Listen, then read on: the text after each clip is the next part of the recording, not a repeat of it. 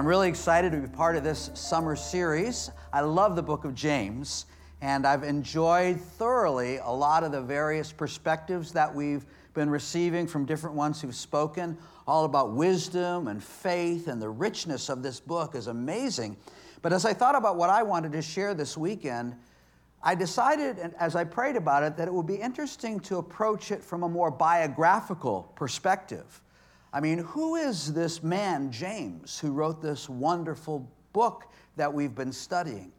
And what's the story behind the words of wisdom that we've been reading and wrestling with? And although there's no official biography of this person, when we look at various passages in the New Testament, there are lots of interesting windows into his life and what his journey of faith was, and also even in history.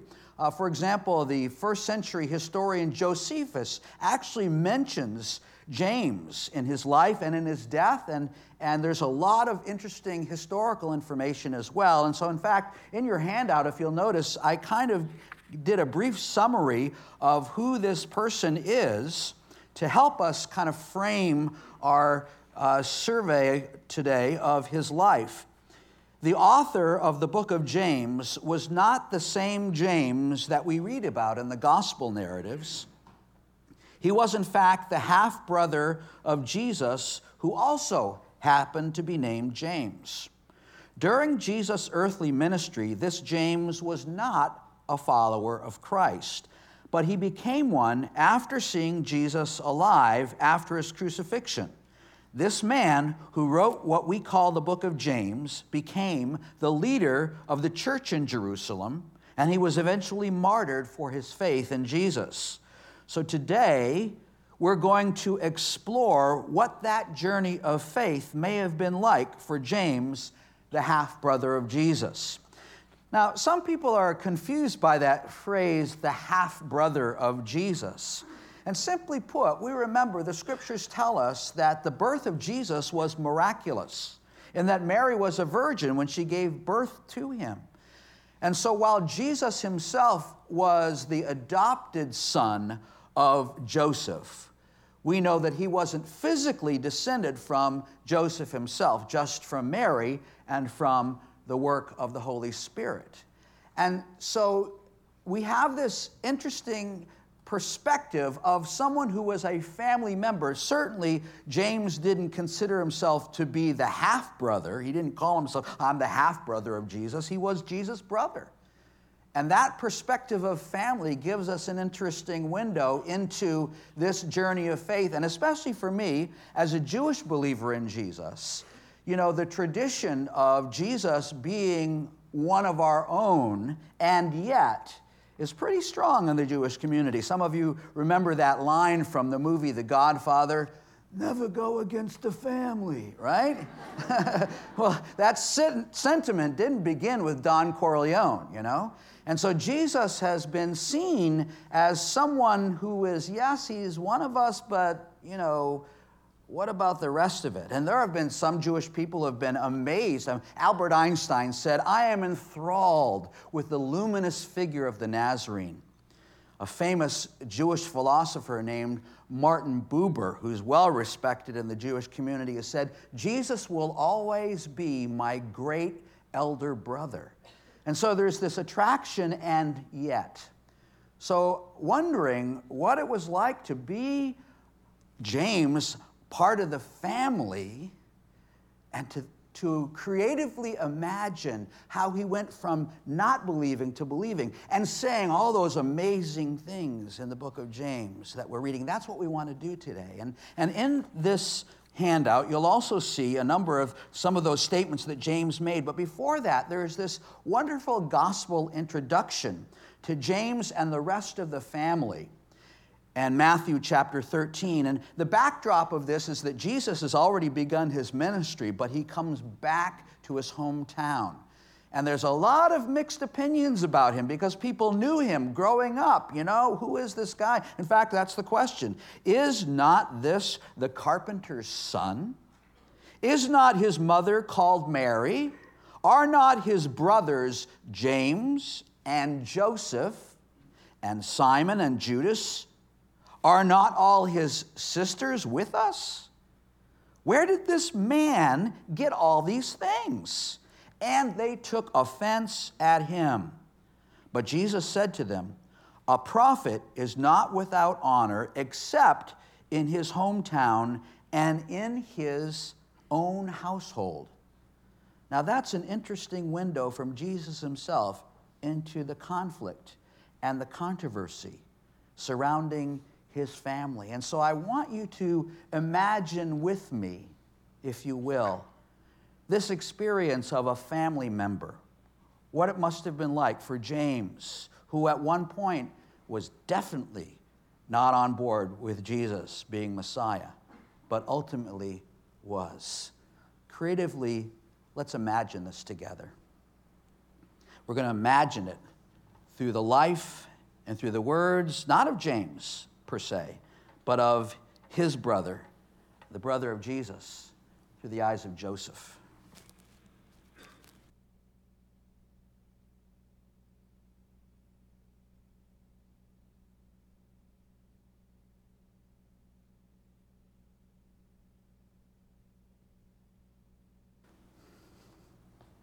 Oh, shalom.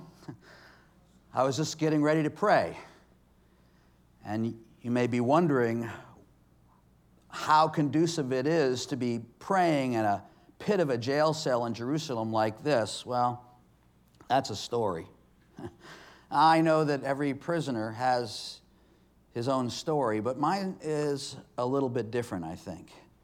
My name is Joseph, and uh, I was named after my father, a good man who unfortunately died when I was still fairly young. Was from a large family. I had four brothers and uh, just as many sisters. We lived in a fairly prosperous town in Upper Galilee called Nazareth. Maybe you've heard of it before. Our family was in construction stone masonry, wooden farm implements, you name it. My father knew how to make it, and he taught all of us boys, and we did well until, of course, he died. What a shock that was, and what a difficult moment in my family. And according to our culture, it's really the responsibility of the oldest son when that happens to step up, to take charge of the family, to lead in the family business. But, well, that didn't exactly happen in my case. You see, my oldest brother, Jesus, he was different. No, I mean really different. I kind of thought he was strange, to be honest with you. Um, you know, there were stories going around the community that I was well aware of, and my older brother James, that Jesus was actually not my father's son. And so we got in a lot of fights, you know, to defend my mom's honor from with local kids were making comments. But, you know, it was strange. My parents didn't seem to feel the need to quash those rumors. And in fact, they showed a kind of special deference to Jesus that I started to resent. There was one time where we went to Jerusalem for one of the holidays, and uh, we were there for a few days, and we left, and it was a short time, a day's journey, we recognized Jesus hadn't come with us. And so, of course, my parents were very upset. We all had to turn around and go back to Jerusalem. And we found him walking and talking in the temple like there was no problem. And, you know, if, that if I had done that, I would have been in big trouble. Same with James, but Jesus, he got away with it. In fact, eventually my parents laughed about it and became one of the family stories. Ha ha, you know? and, you know, then obviously there was expectation of him when my dad died and he didn't step up it all fell to my my brother james and jesus kind of wandered off out of our lives and became an itinerant rabbi a miracle worker people started calling him the messiah god's son i mean what do you do with that your own brother and when he would come back I mean, you know, it was. Have you ever been ashamed of a family member? I mean, really embarrassed? I have to tell you, that was my experience. I, I, I didn't want to have to answer for him to anybody. One time, somebody from a nearby village came and told us, Oh, Jesus is there. There's this big crowd. And my mother said, Let's go. Let's get him. Let's bring him home. She was worried he wasn't eating well, you know. and so we went. And uh, sure enough, there was this huge crowd. We couldn't even get in. So we, we asked this guy to go and pass a message. Your mother and your brothers are waiting outside. You know what? I mean, he didn't even come out to greet us. We had traveled this whole distance, and he leaves us standing outside. In fact, he says to the crowd, Who are my mother and brothers? And then he points to his friends, his followers, and said, Behold, these are my mother and brothers. I was humiliated. I was embarrassed. I was angry. James and I decided that was it. We had had enough of this nonsense. My brother, yeah, people, he became famous, but for me, he was just the guy that never stepped up. He, did, he left the family business for something I could never understand. Well, I remember once he came back and we did something that I'm a little bit ashamed of now. We tried to taunt him. We said, You know what? You've been here going around making yourself famous, why don't you take your act to Jerusalem? You know, see how they respond to your miracle working Messiah act. It was hard to push Jesus' buttons, you know. Um, we tried. But the plan actually worked. He, he did go. He went, and it was for the Feast of Tabernacles, and it was this huge controversy, and people were upset. The leaders were upset and it only went from bad to worse. And later that spring, around Passover, he was in Jerusalem, and I, uh, we heard he had been arrested. Of course, my mother was very upset, and she went right away to see what she could do, and I wasn't going to go. No way. But I heard things went from bad to worse very quickly. He was arrested, he was tried, he was convicted and he was executed, hung on a Roman cross. It was horrible. I mean, as much as I resented my brother, I never wanted to see him suffer, not like that. And my mother, I felt so bad for her. But I have to tell you, in my heart, I was somewhat relieved. I was hoping, well, maybe life can go back to normal now. Boy, was I wrong. First of all, my mother ne- never came home. She never came back. I mean, she told me, the way she explained it was while she was watching Jesus on the cross, he said to her, Woman, behold your son, and pointed to his friend John. John, her son. And then he said to John, Behold your mother. And you know what? From that point, he took it as his job to take my mother into his own house, and that's where she lived. I mean, who am I? The one who took care of her. Even in his death, Jesus was messing up my family. I felt victimized over again. But that wasn't even the worst thing. We started to hear rumors, rumors, rumors that Jesus, yes, he had been crucified, but he was alive. I didn't want to believe it. I couldn't believe it, but James, you know, he was in charge of the family, and so he felt that his obligation to go up to Jerusalem to find out what was really going on. He was supposed to come back, but he didn't. And I'm thinking, come on, what's going on? So I went there myself, and he told me, James told me that Jesus appeared to him. That now he too believed and became a follower. I felt cheated. He too is leaving the family business. He's staying in Jerusalem. He's a follower of, of the way. Couldn't take it. I left. Now it was to me to run this business, to take care of my sisters, to help my younger brothers. But I couldn't stay away, you know. James was my best friend. And I had to find out what was going on. I mean, he saw Jesus, I didn't see Jesus. So I would go from time to time and visit my mother and my brother James, and very soon they made him the head of this group of followers of the way of Jesus. they, they called him James the Just, which is pretty ironic if you know my brother. I mean, he was a businessman and he was a good businessman, but he was always working the angles, you know what I mean. And now he's James the Just. They also called him Old Camel Knees because they said he spent so much time praying on his knees. I mean, I'm telling you, this was the kid who was first out of the door of the synagogue every Sabbath, and yet now he's Old Camel Knees. And yet, you know what? The more I saw him, I realized these weren't just names. They were representing something different, something unique and my brother, he was a, always a smart man, but now he was a wise man. He had words to say that matched change that I couldn't deny. I can always argue with what he said, but I found it increasingly difficult to argue with who he was becoming. One time, I heard that they were having a really difficult time, that the Jewish leadership was upset that they were growing so much that they started persecuting followers of the way.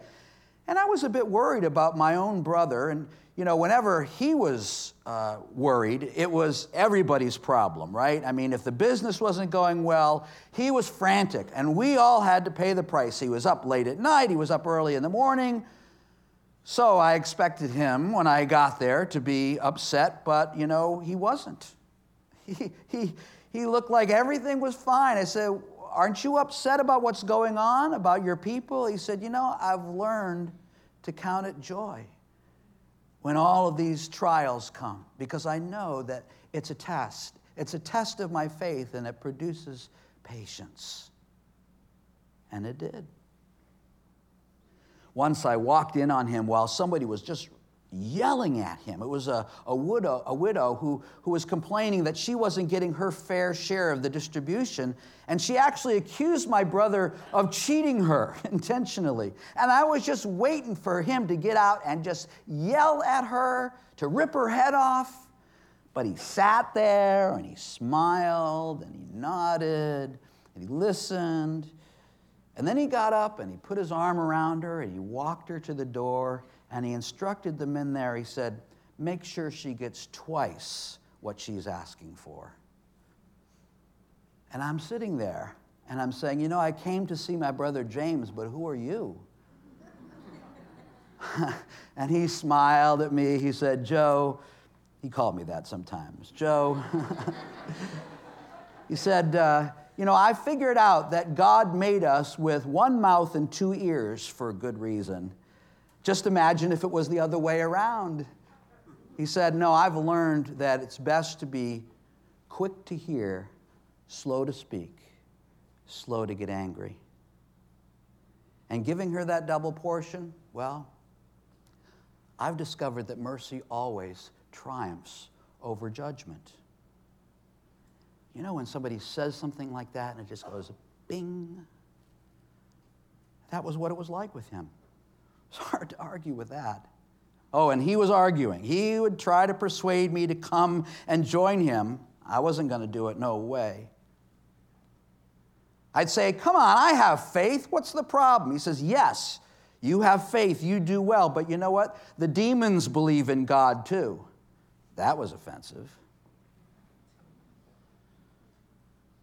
And then he'd always end with this I think it was his favorite statement. He said, Joe, just draw near to God. Call on Him. Draw near to God, and He'll draw near to you. And that was always ringing in my ears as I traveled back home.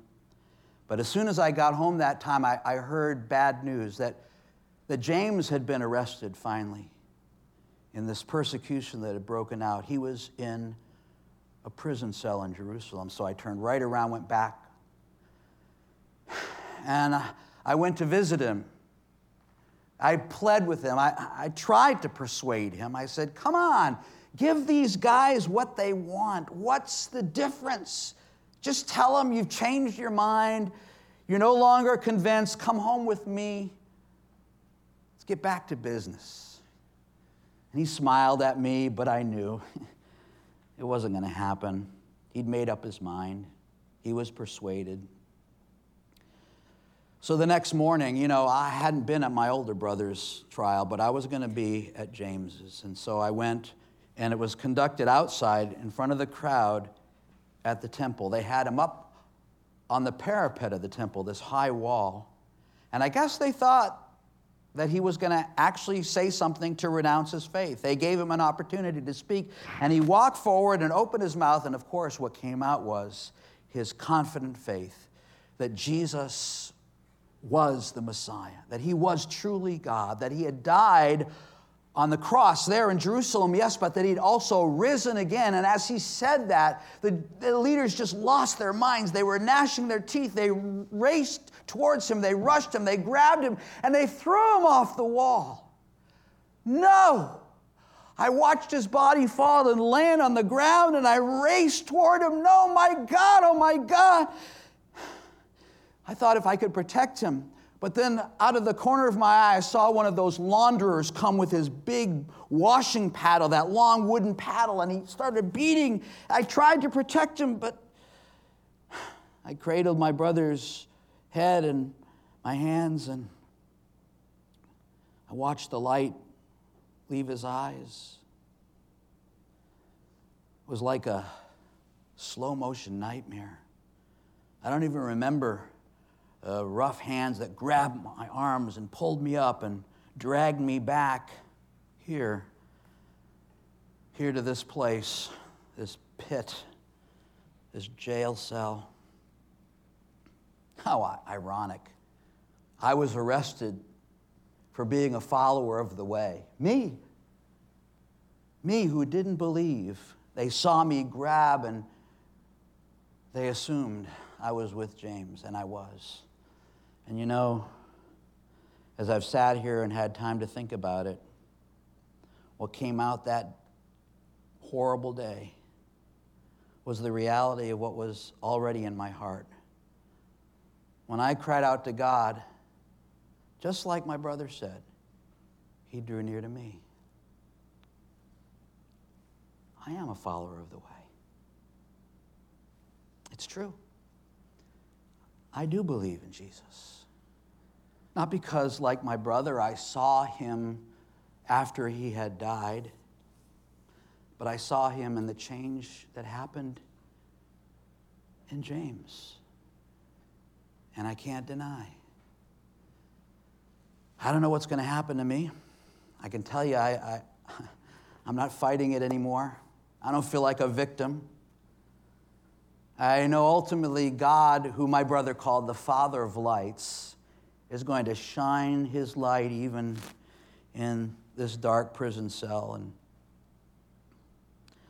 and it'll all become clear. But in the meantime, I've, I've got a lot to think about. I don't know if I'll have the courage that my brother James did, but I pray I will.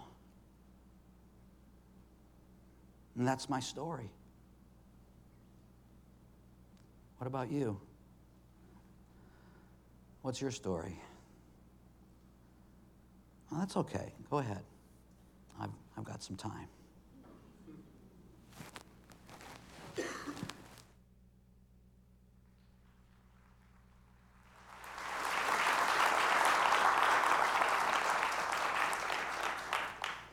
I hope there's been some points that you've been able to identify with, as I certainly have, in this creative imagining of James and Joseph. All of us have had family issues, right? Struggles, uh, disappointments, disillusionment with relationships, and maybe not in the same way, but we can recognize there's no need for us to become victimized by those things if we call on the name of God. You know, we're all here today because we want to draw near to Him. And that's good. That's a wonderful thing. Because the promise that James tells us in this amazing book is that when we draw near to God, He'll draw near to us. Doesn't matter where you are, where I am on this journey of faith, it's just a simple cry. And He'll begin to work the change in our lives that makes all the difference. It's not just enough to have a belief in God. That belief, that faith, has to be rooted and grounded in the object, which is Jesus Himself, who has the power to work change in our lives. What changes has God been making or wanting to make in your life that you're aware of, in my life? We need to celebrate those things that he's changing and look for him to continue that because no matter what our testimony, what our witness is concerning God, ultimately, the change that he makes in our lives is going to make the biggest impression on our family, our friends, our coworkers. And he'll do it if we have faith to believe. He'll do it as we call his name. He'll do it because when we draw near to Him, He does draw near to us, and that is a good word. We're going to have the band come back and sing a closing song that very directly relates to what we've been talking about today. Before they do, we'll have our time of giving, and let me lead us in prayer. Thank you, God, for the wisdom that we find in the book of James. Thank you, God, for the wonder that we have in the story of this man whose life was so dramatically altered when he encountered the risen Messiah. Lord, each one of us here wants to have an encounter. We've come here today because we want to draw near to you. And we thank you for the promise that you will draw near to us as well. And because of that, we have all the confidence that you will work a work of faith and hope and change in us, worry to joy, anger to mercy. Lord, all of these things that happened with him, may they happen in us as we draw near, as we call your name. For it is in Jesus' name we pray. Amen.